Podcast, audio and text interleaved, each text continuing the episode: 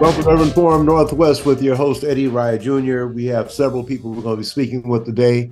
Right now, we are trying to hook up with Congressman Emanuel Cleaver out of Kansas City, Missouri. Uh, as uh, this is the week of the Congressional Black Caucus annual legislative conference in Washington, D.C. It goes from Thursday until Sunday. A lot of workshops. There'll be, be a lot of uh, uh, socializing, as well as I'm sure now a lot of strategizing. Uh, hopefully, uh, the government will not shut down, uh, but we know that there's always that possibility.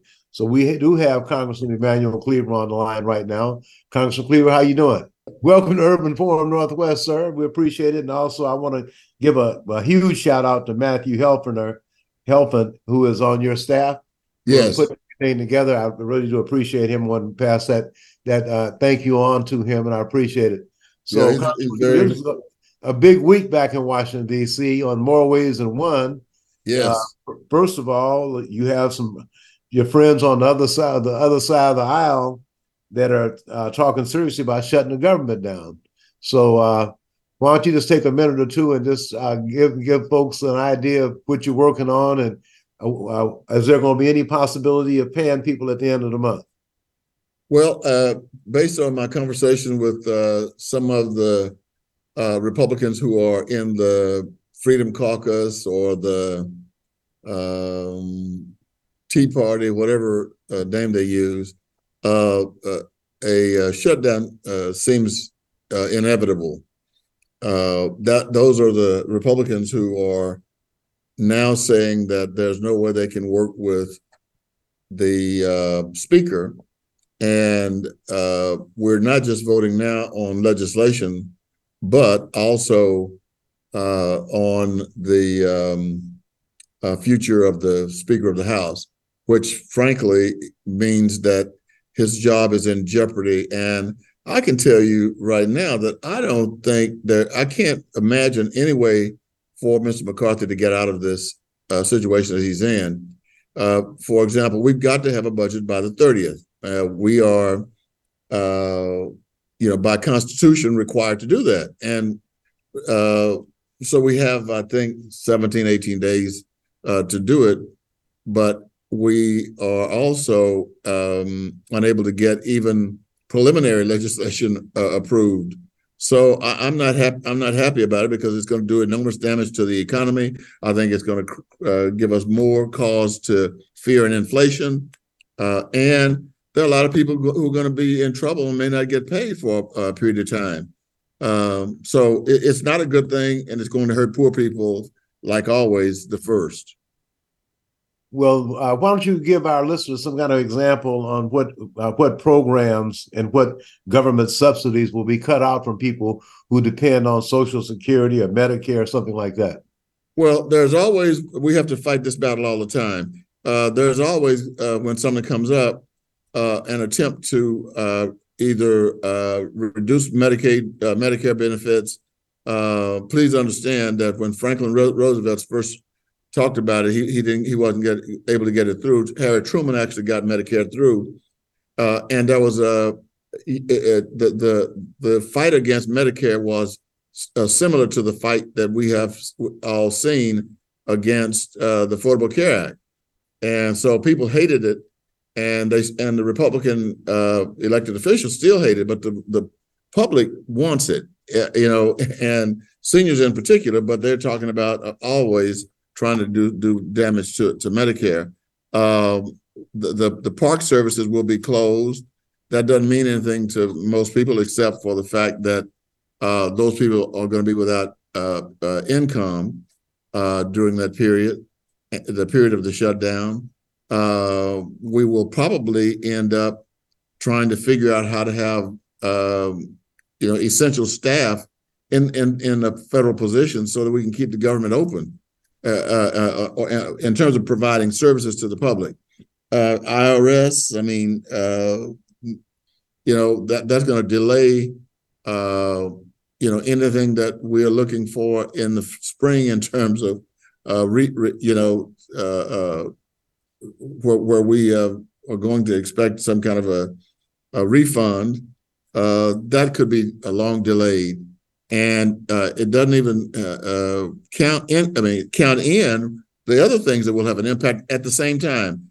When when the the auto workers go on a strike, when we are witnessing uh, some things like the weather phenomena around the country right now, uh, when uh, we uh, are trying to figure out how to continue to pay for the war in the Ukraine, uh, and you add this on plus the strike in uh, California uh, with the uh, the uh, um, in the movie industry, uh, movie television industry, this is not going to be helpful.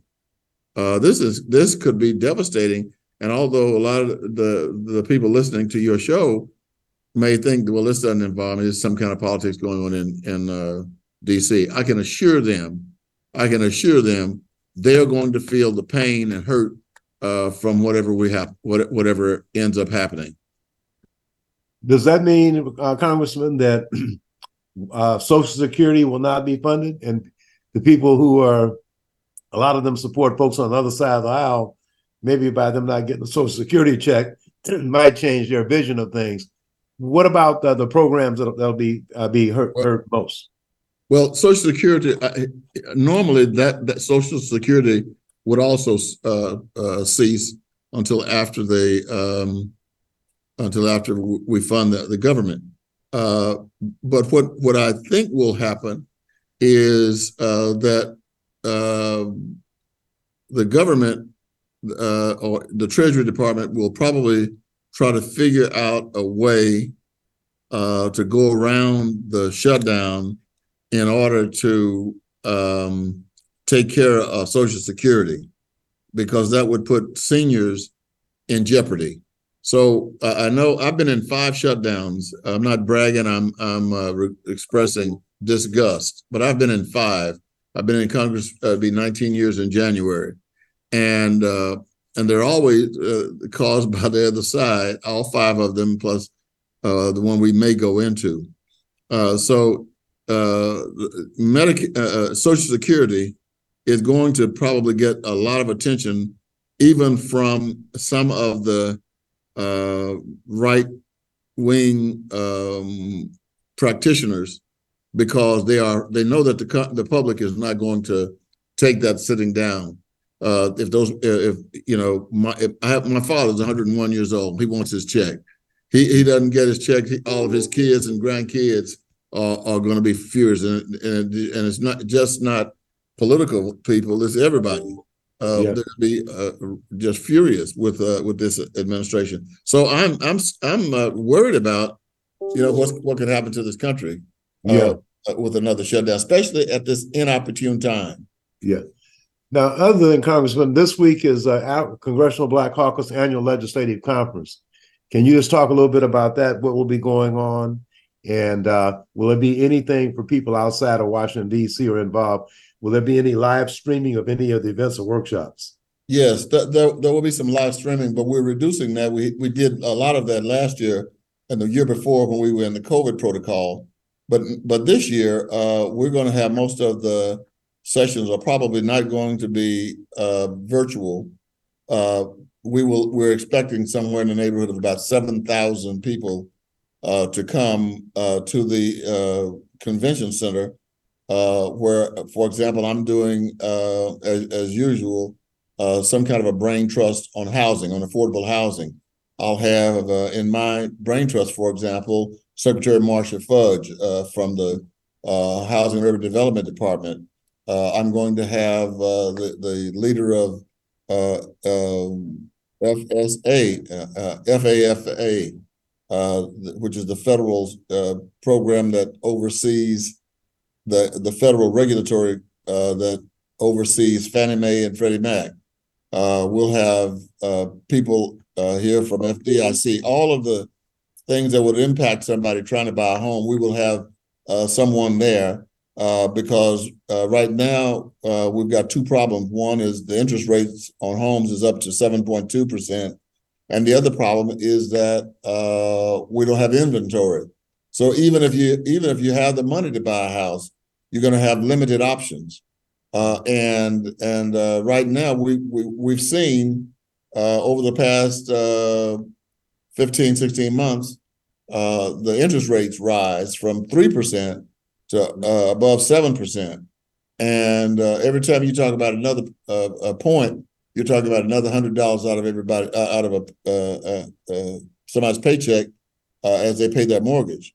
So it, it's a, um, a a a thing that I um, I do every year because I want to pe- make sure people understand the, the importance of of housing, uh, and it, is critically important that now, uh, of all times, people are uh, knowledgeable about what's going on as it relates to housing because, uh, as I said, it, it can it can hurt uh, people to try to uh, you know survive right now, and we're even seeing people running out of opportunities to to rent.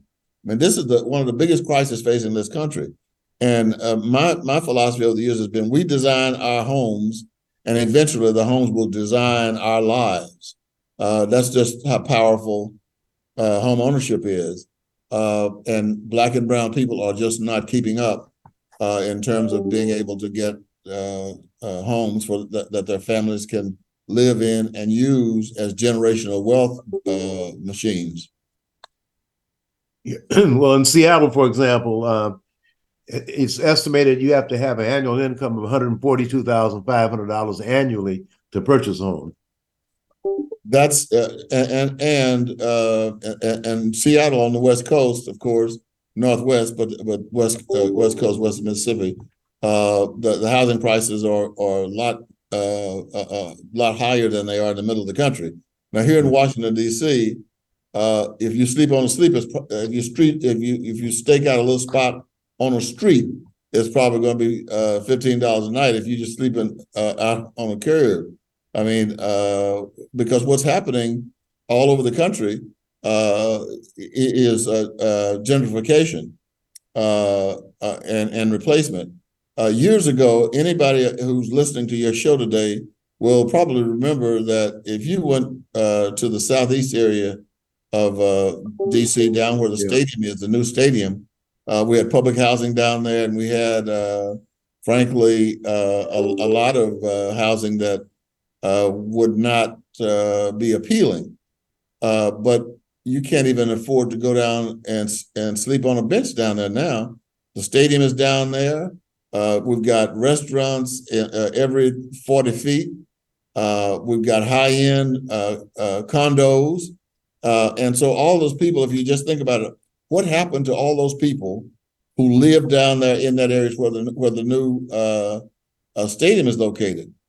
Uh, they, they, that, for many of them, they have no place to go. Uh, this this place is extremely costly uh, Yeah. to live in, uh, and uh, Seattle is probably not as high as DC, but Seattle it would be up there with with uh, Northwest prices, which is Portland, Seattle, San Francisco, a lot more, Cal- and uh, L.A. Yeah, you got to make an awful lot of money to buy in San Francisco. They had a bit of article on that. Well, Congressman, I want to thank you for your time today, and I look forward to seeing you at your workshop and the other festivities this weekend. I will definitely be at the Congressional Black Caucus, and I also can never thank you enough for hiring my daughter Angela Teresa Rye, uh, Attorney Angela Rye, as uh, to be the executive director and general counsel Congressional Black Caucus. I think that was right after the Republicans took over the House. That was like in 2010, 2011. Yes, yeah. Well, you So- you you you and your your your lovely wife uh, ought to be very proud. I know you are of uh, what what uh, Angela has done, and she was a uh, she she set the curve uh, for uh, running the CBC. Uh, everybody now, you know, it, well, if you can do if you can do it as well as Angela Rye, you you you're really doing it, and uh, and and that's exactly what she's doing. And I was with her a couple of weeks ago at at, at the Naval Observatory where the vice president invited her and along with a, a, a number of others uh, to to uh, do a recognition of the 50 years of hip hop, and uh, we had a chance then to uh, spend time with my whole the whole CBC staff was there, which shows that uh, that they all have, have become somebody significant that the vice president wants them to be with her. That's great. Well, Congressman Cleaver, thank you very much for the time and the work you're doing back there. And I will be seeing you at your workshop and some other festivities uh, during this annual uh, Congressional Black Caucus annual legislative uh, conference. So thank you very much, sir. All right, looking to see you. Okay, then. Mhm. Uh, my next guest is going to be Earl Key until uh, Congressman Hank Johnson is going to come on eventually. Earl, I'm glad you checked in with us. How you doing? I'm doing well. Thank you for having me.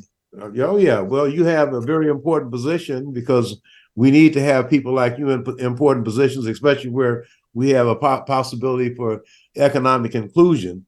And uh, you, there's a, quite a few things that you've come up with as of late. Uh, I'd just like to have, you know, we didn't have affirmative action for 25 years. We know that. We know that a bulk of the overwhelming majority of uh, the uh, DBE, disadvantaged business enterprise money, which is uh, with a lot that accompanies federal dollars, primarily from the Department of Transportation. We know that uh, the majority of that those funds went to uh, white female-owned firms. Uh, so you have a new strategy uh, for including folks that are going to dance around I-200 and Governor Gary Locke. He's the one that issued Governor's Directive 98-01 to all the federal agencies after I-200 was passed that really killed affirmative action. So Earl Key, we're going to be looking forward to you making some changes, my brother. So why don't you go ahead and share with our listeners exactly what you have on the table and uh, what they can expect. Okay, thank you, Eddie. First, let me say that when I 200 was passed, um, I 200 mirrors California's Prop 209. But when California passed Prop 209, they also repealed all of their affirmative action statutes at the same time. In Washington state, that wasn't done. So you had I 200, and then you had still all of the affirmative action statutes still on the books. The reason state agencies followed I 200 was because of an, the uh, directive from Governor Locke, which said, okay, we have a conflict of statutes. We have I 200, which is against affirmative action, and then we have the affirmative action statutes that are still good law. So Governor's Locke directive directed state agencies to follow I 200. Um, and so when Governor Inslee, who repealed that directive 9801, um, he repealed that directive, which gave state agencies the first step in being able to correct some of the thing problems that I-200 brought. As you know, the Attorney General's office issued an opinion, I believe, back in 2017 that said I-200 doesn't necessarily bar affirmative action. There's just steps that you have to take to get there. And so what we did was, under the direction of Secretary Millar, we created the roadmap to diversity when we have when we build projects with federal dollars and use federal funds we must by federal law put an affirmative action program called the dbe program disadvantaged business enterprise program on our federally funded projects and we do when we do that we get pretty good results our dbe goal is 19% um, and we're hitting about 18.9. And when I say DBE, I mean that is women and uh, minority owned white women and minority owned firms. Um, and we do very well in our federal program because we have that federal affirmative action program. In our state program, because we were directed to follow I 200, that participation goes from 18.9 to I have I don't believe I've ever seen it above 10. Usually it's hovering around 7 or 8%. So as you can see it, it it's less than half when we don't have that federal I mean that federal affirmative action program. Minorities and women do not do as well in getting minorities and women opportunities on our state funded contracts. So that roadmap to diversity was to outline steps that we were going to take, what we call race neutral measures. So we went through a series of race neutral measures. We did small business programs. We did, you know, outreach. We did uh, uh, a lot of technical assistance. Even with all what we did, we still have not closed that gap between our federal, when we have an affirmative action program, and our state funded when we don't have that federal affirmative action program. So now we are at the last stage of the roadmap. And so what we, what we've done is we've created a affirmative action program, a state affirmative action program, and we're going to be having a hearing on the rules for that program. That that hearing will be September 29th, 10 a.m. at the Washington Department of Transportation headquarters um, in Olympia in the Transportation Committee room, meeting room. And that hearing will be able to discuss the rules of a new state affirmative action program that we have created to put on our state funded contracts. We have to do, in order to run the federal affirmative action program, the DBE program, we have to have a disparity study. That's according to the Ninth Circuit in a case called Western States Paving. And WSDOT has conducted disparity studies for over 20 years. That gives us the basis. It tells us what amount of our contracting dollars should go to minorities and women um, without discrimination. And so that's how we get our goal of 19%. When the disparity, so we expect that next disparity study to come out probably we'll have it about the second week of October. Um, and if that disparity study shows that we still do significantly worse in our state funded program when we don't have affirmative action, if the secretary sees that, he's developed, we've developed the list of criteria for the secretary to look at. If we are not doing significantly better in our state funded program, then we will put an affirmative action program on our state funded dollars in spite of I 200, and we'll litigate against anyone who wants to litigate against us because we think that we have followed the Attorney General's office advice to the letter. And we are ready if Rod, if the secretary makes that decision that says, I've seen enough, we cannot do this without affirmative action. And, you know, we have a Title VI issue because our state funded lags so far behind our federally funded. If he makes that determination with the Attorney General's office support and the governor's support, we will put an affirmative action program on our state funded dollars. Okay, two quick questions.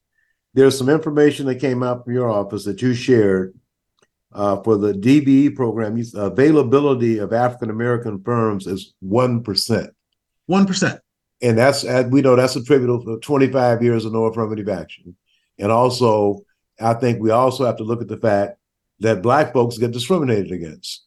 Uh, we know that uh, that white females were favored uh, in the DBE program, and uh, and I, I, discussed with you earlier.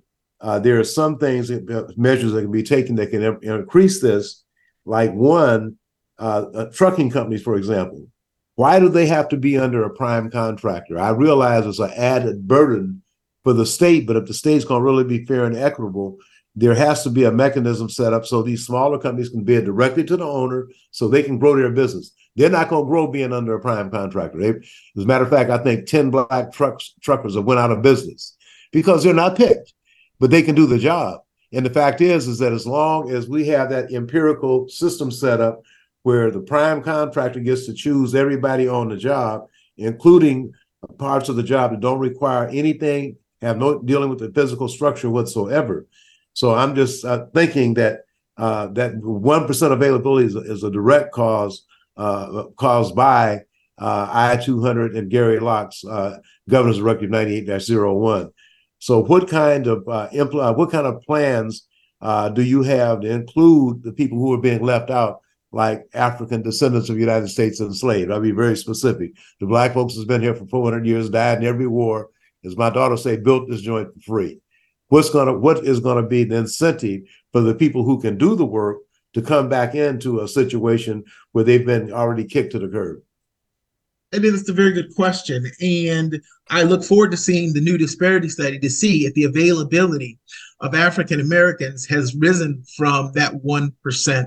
Um, currently, I do not know the answer whether it whether African Americans, whether we have um, increased our availability or not. The goal is definitely to increase uh, uh, African American availability. What I will say is um, African American availability, when the secretary and I first got here, um, the participation, not the availability, but the utilization was under 0.5 uh, percent. So we have doubled and in some reports um, tripled African American participation since Secretary Millar and myself um, have been here. And that's, I think, one of the reasons for that is um, we he's pushed through the agency that inclusion and diversity and equity inclusion isn't just my job. It's it, it, it's not my office's job. It's the job of every single person at the DOT, which is why now managers and executives, their performance evaluation depends on how well they do in these areas. And I'm glad that you mentioned trucking.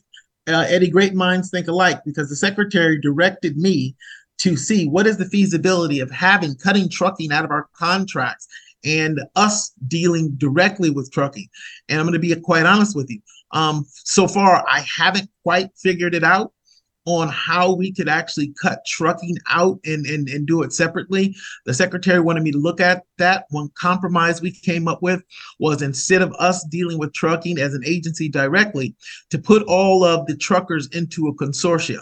Uh, meaning let's let's we we hired a consultant. We went out with a seven hundred fifty thousand dollar RFP to hire a consultant to organize all of our truckers into one big unit so that they could have more bidding power um, and so that they could be more competitive.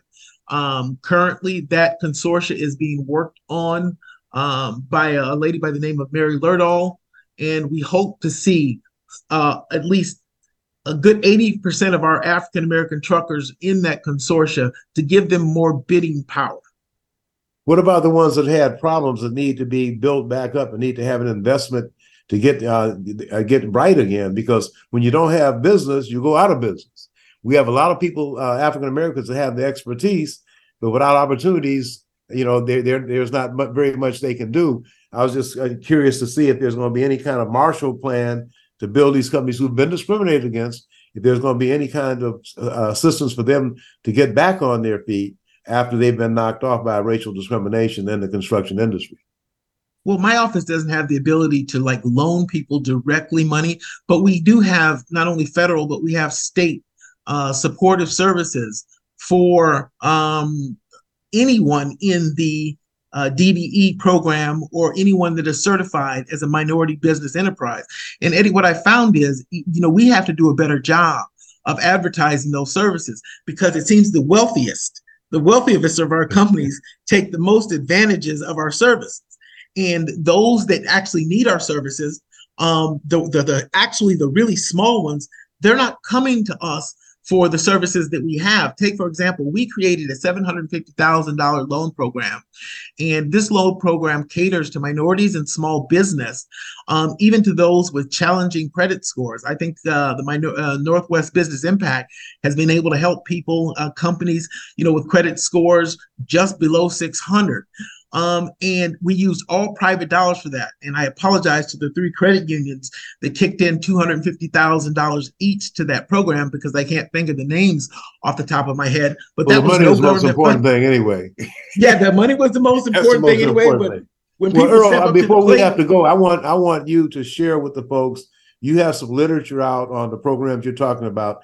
Share with our listening audience how can they get access to this information that you're dispensing right now you know, if someone would just go ahead and email me, and that is uh, uh, K E Y E at WSDOT dot WA dot GOV. Um, just respond to me uh, in an email. I'm going to give it to you one more time, real quick. K E Y E at WSDOT dot wa dot gov email me and i'll be happy to get anyone that's interested uh, more information anyone is welcome to come to the hearing um, on the 29th at 10 a.m. in Olympia, WSDOT headquarters. Uh, we would love to have your comments and public feedback and love to have your support. And that's not going to be virtual. People have to show up in purpose in person in order to testify. They have to show up in person. Okay. All right. Well, we're okay. I want to thank you very much for you and uh, Roger Millar and the rest of the crew down at WSDOT. And hopefully we'll see some opportunities coming for folks in the neighborhood to look like me. So thank you uh, very uh, Eddie, th- Eddie, can I just thank you for all that you do? Thank you for this radio program. Thank you for enlightening the community. It is because people like you and other organizations stay on our backside that we uh, keep the pedal to the metal. So thank you for all you do. Okay, thank you, Earl. Look forward to thank seeing you. you. Okay. All right, Eric, we'll take a break and come back after the break.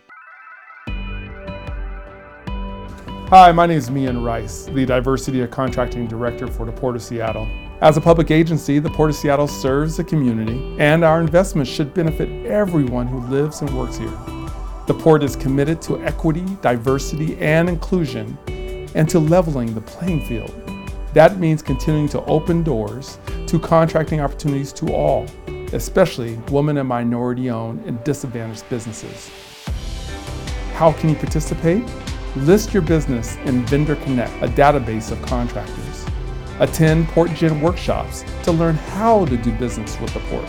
Learn more about contracting opportunities at portseattle.org. For more information on operating a concessions at Seattle Tacoma International Airport, visit lease.ctacshops.com.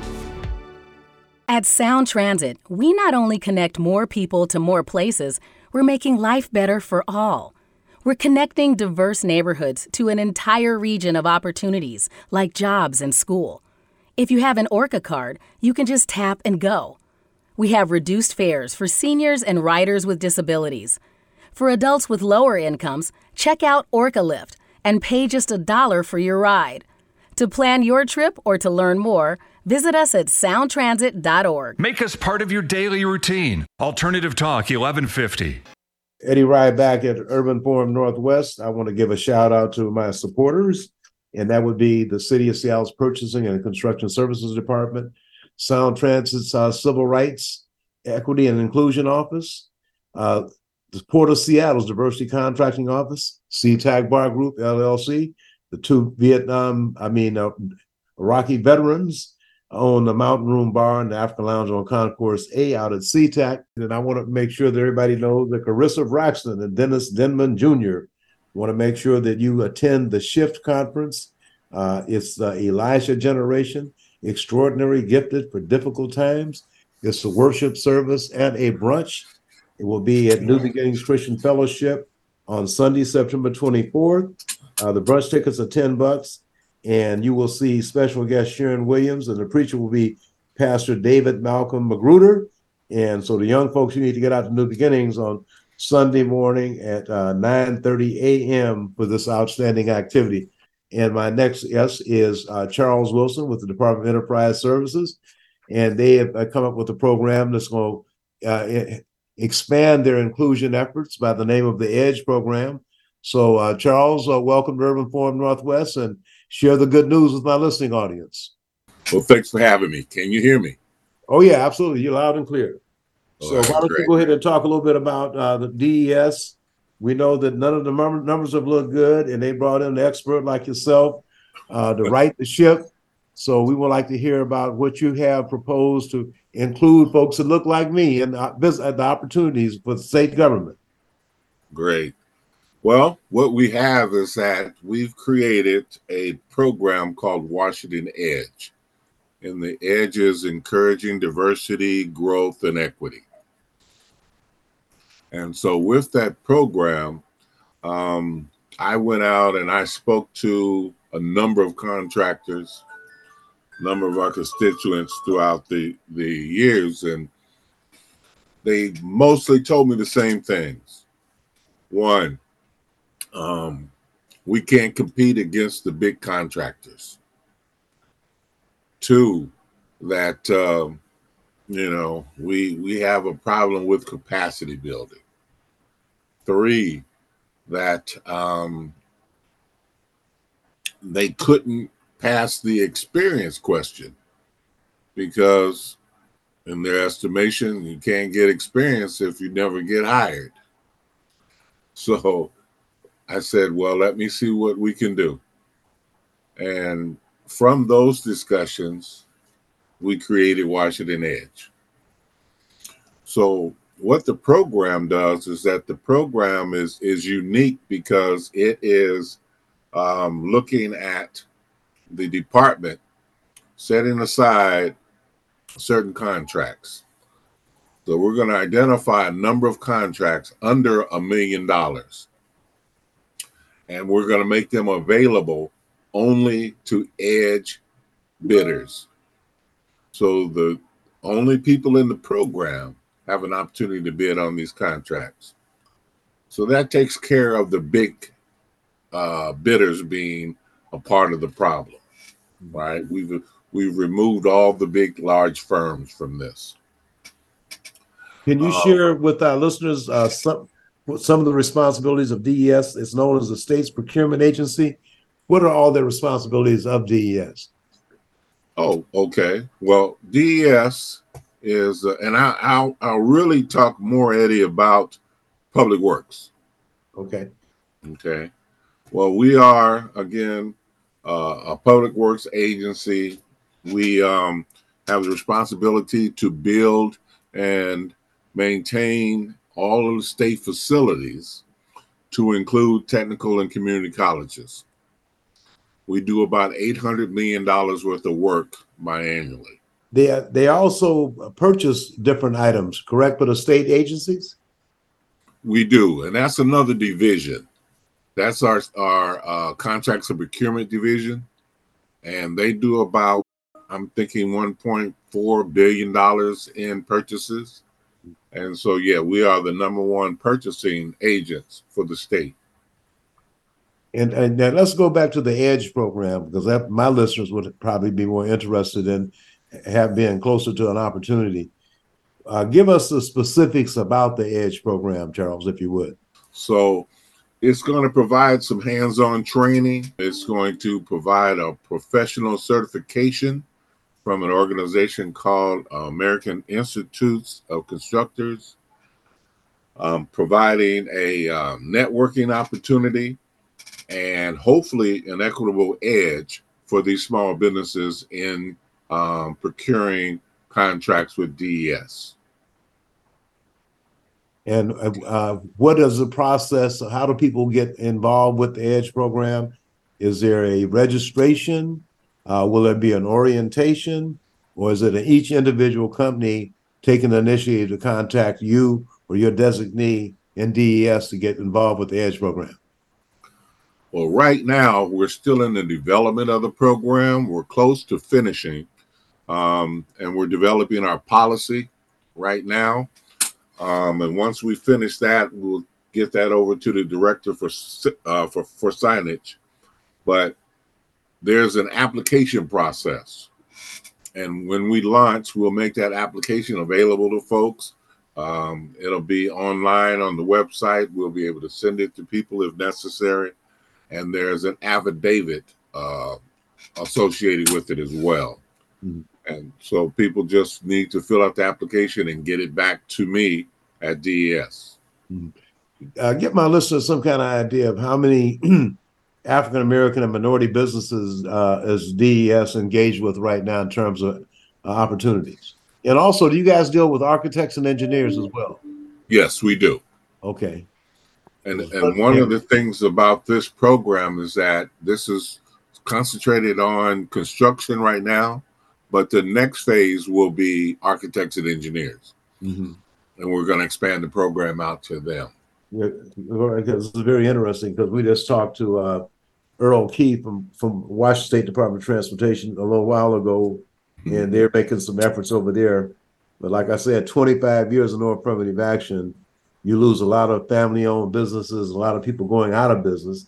And I looked at the impact that uh, the truckers were having being under a prime contractor, and it seems like one former female-owned trucking company that is now occupied by her ex-husband is uh, really doing a bang-up job. And I know that there are several black truckers that have gone out of business due to lack of opportunities and lack of investment in what they're doing. And I, I was thinking that they could bid directly to the state. They could expand their business. When you're under another person's foot, it's very hard to even not only grow but even get paid on time. So uh, we hope that all this is uh, these obstacles are taken into consideration as not only you but as also as Earl of WSDOT uh, taken into consideration to make sure that every uh, available opportunity is provided to get to level the playing field because it's been tilted really bad for 25 years with no affirmative action. That's why the area of Seattle has gone from about 85% black to 15. The city of Seattle has 7% African descendants of the United States enslaved. So uh, that's all due to economic injustice and economic inequality, I should say. But, but go right ahead, Charles. No, I agree with you, Eddie. I think it's a it's a travesty of how many firms we've lost over the years.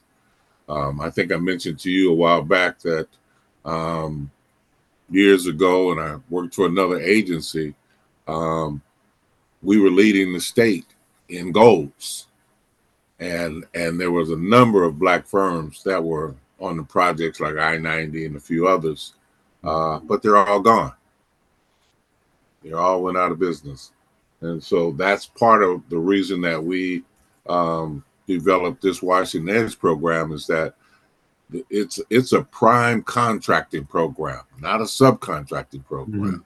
So we're trying to create prime contractors, and we're trying to build capacity for those folks who are still left, and we're trying to you know help them grow, right, and put them on uh, firm ground so that they can go out and compete in the marketplace without the program. Uh, So what is, what is, uh, uh, you said the program has to be signed off by the director.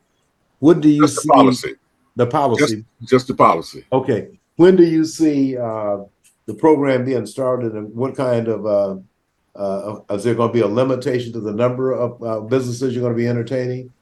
Just give us an idea of how that would work. Well, right now, um, we're hoping that we can get this thing launched, launched within the next month or two.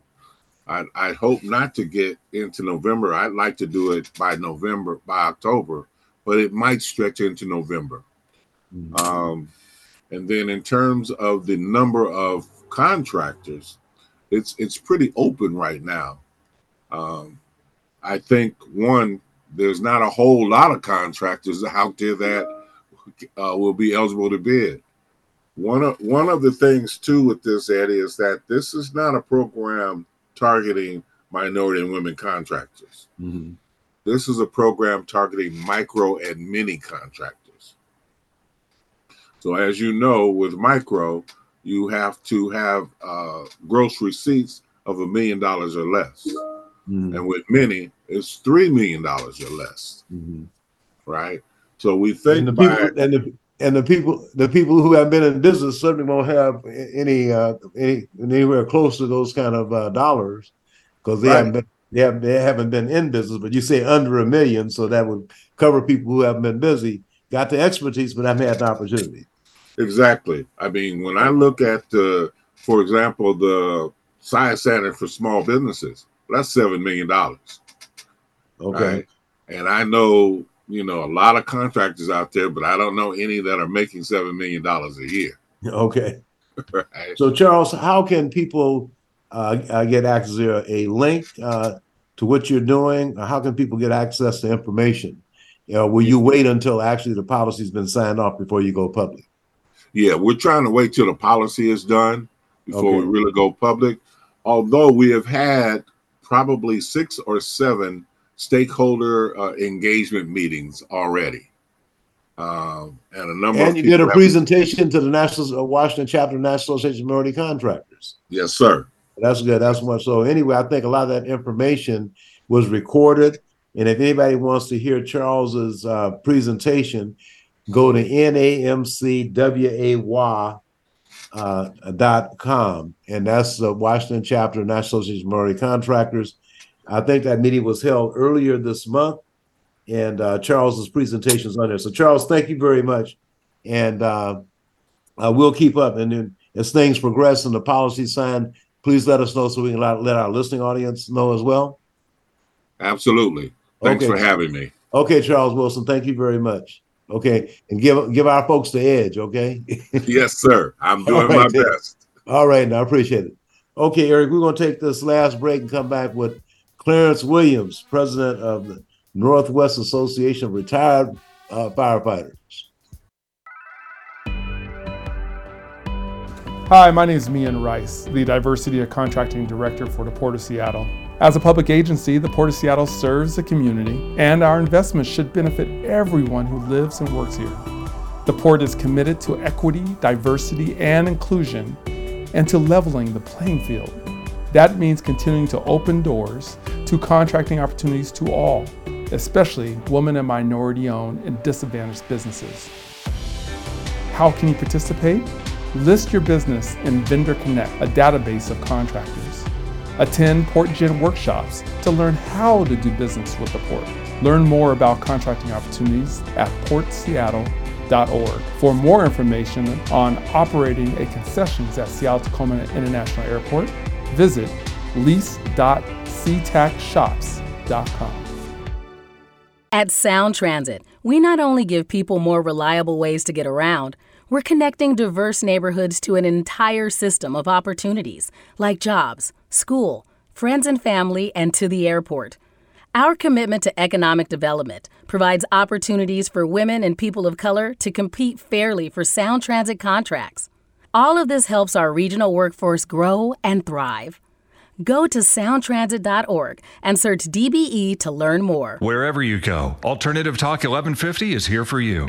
Okay, I announced the shift conference conference already, which is going to be uh, Sunday from nine, starting at nine thirty at New Beginnings.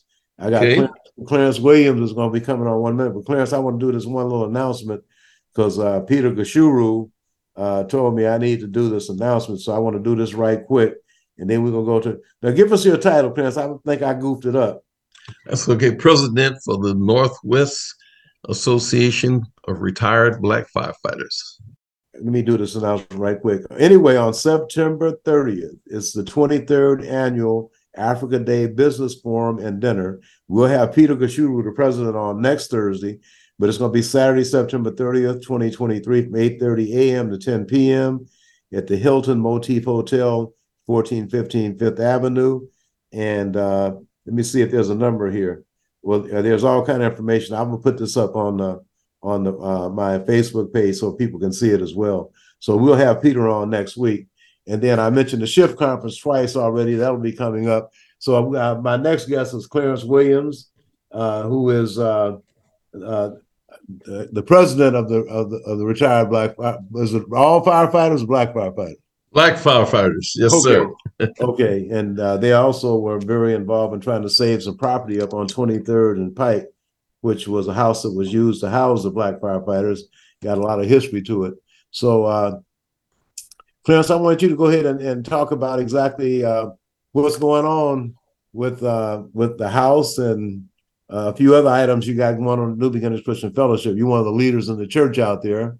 So, uh, why don't you let us bring our folks up to date on where we are with their struggle over the property that the, the retired black firefighters paid for and the new black firefighters want to sell. Well, it- unfortunately, uh, we're still in litigation. Uh, we think we have a, a great chance of being victorious uh, in the decision making. The decision is supposed to be rendered on the 28th of this month of September. So we are hoping and praying for a favorable decision that will allow us to reclaim that property so that it is not sold, so that it is a landmark uh, in the community as it has been and as it should be. So we're looking forward to uh, a great decision coming out of that. And we'll certainly let the community know one way or the other how we fare in that regard. Well, well uh, uh, you know, and, I, and uh, I was talking to uh, members of the state legislature who said that that could be designated as a historic landmark because they're looking at various ethnic um, uh, landmarks uh, to preserve. Uh, it's like uh, the SOIC, SVI building is now the Central District Community Preservation and Development Authority. And I think that similar uh, situation could exist for the house. So, so uh, that the house has a lot of history. I, I got the picture of uh, of the of the black firefighters sitting in front of camp when they first started meeting there. But Right. one of the things that I wanted you to also talk about is one of the departed warriors, uh, Friendly Oscar Mitchell Jr., who passed away, and his service is going to be this Saturday.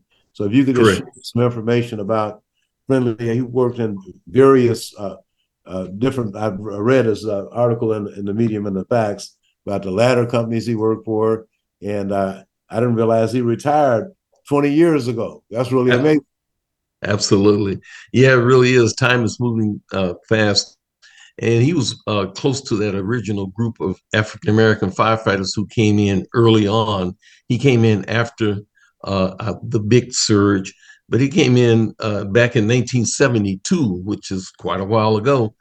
And Friendly, he he was on a ladder truck, and a ladder truck is the ones, the big long ones that go to the roof of the building. He loved adventure and he loved helping people. He and that's the whole idea of firefighting is that you're there to help people when they're in distress. So he loved doing that. But when he wasn't doing that, he was also a member of the Seattle Black Firefighters Association, and he was an active member there in the community because he felt, as we did, that African Americans need to have a very good presence within the Seattle Fire Department. And he did everything he could in his power to work to make sure that people were recruited and promoted within the fire service here uh, in Seattle. So we're going to miss uh, Friendly, and with his name indicate who he was. He was a friendly guy.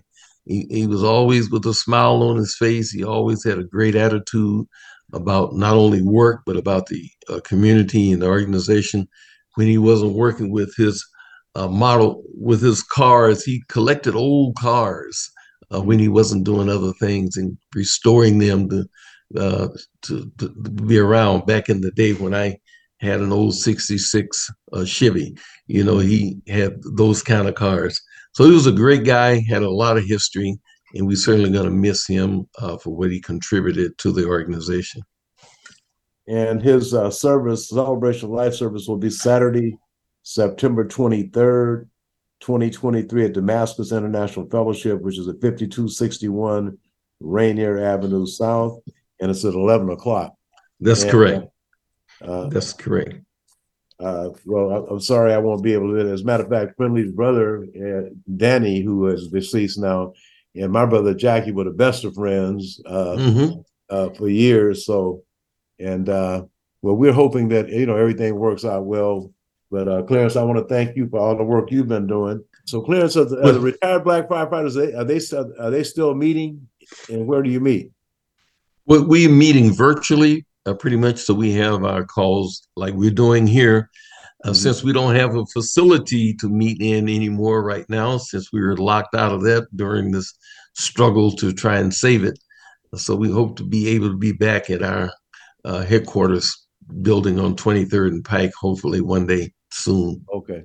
Well, I'll tell you one thing. I certainly hope you're successful because I would certainly like to see this uh, be a, uh, a preservation, a, a historical landmark. So, Clarence Williams, thank you very much. Yes, And sir. Let, let the people at Shift know that I gave the Shift a shout out. Absolutely. All right. I'll do that. All Okay. right. Okay, Okay. uh, Eddie Rye again with Urban Forum Northwest, and I want to just let everybody know. I want to thank SeaTac Bar Group LLC, uh, the Port of Seattle's Diversity Contracting Office, Sound Transit's Office of Civil Rights, Equity, and Inclusion, and the C- City of Seattle's uh, Person Constru- Construction Services Department, and Sound Transit's Office of Civil Rights, Equity, and Inclusion. And uh, I will be at the Congressional Black Caucus, but uh, I will see you real soon. Thank you very much, Eric.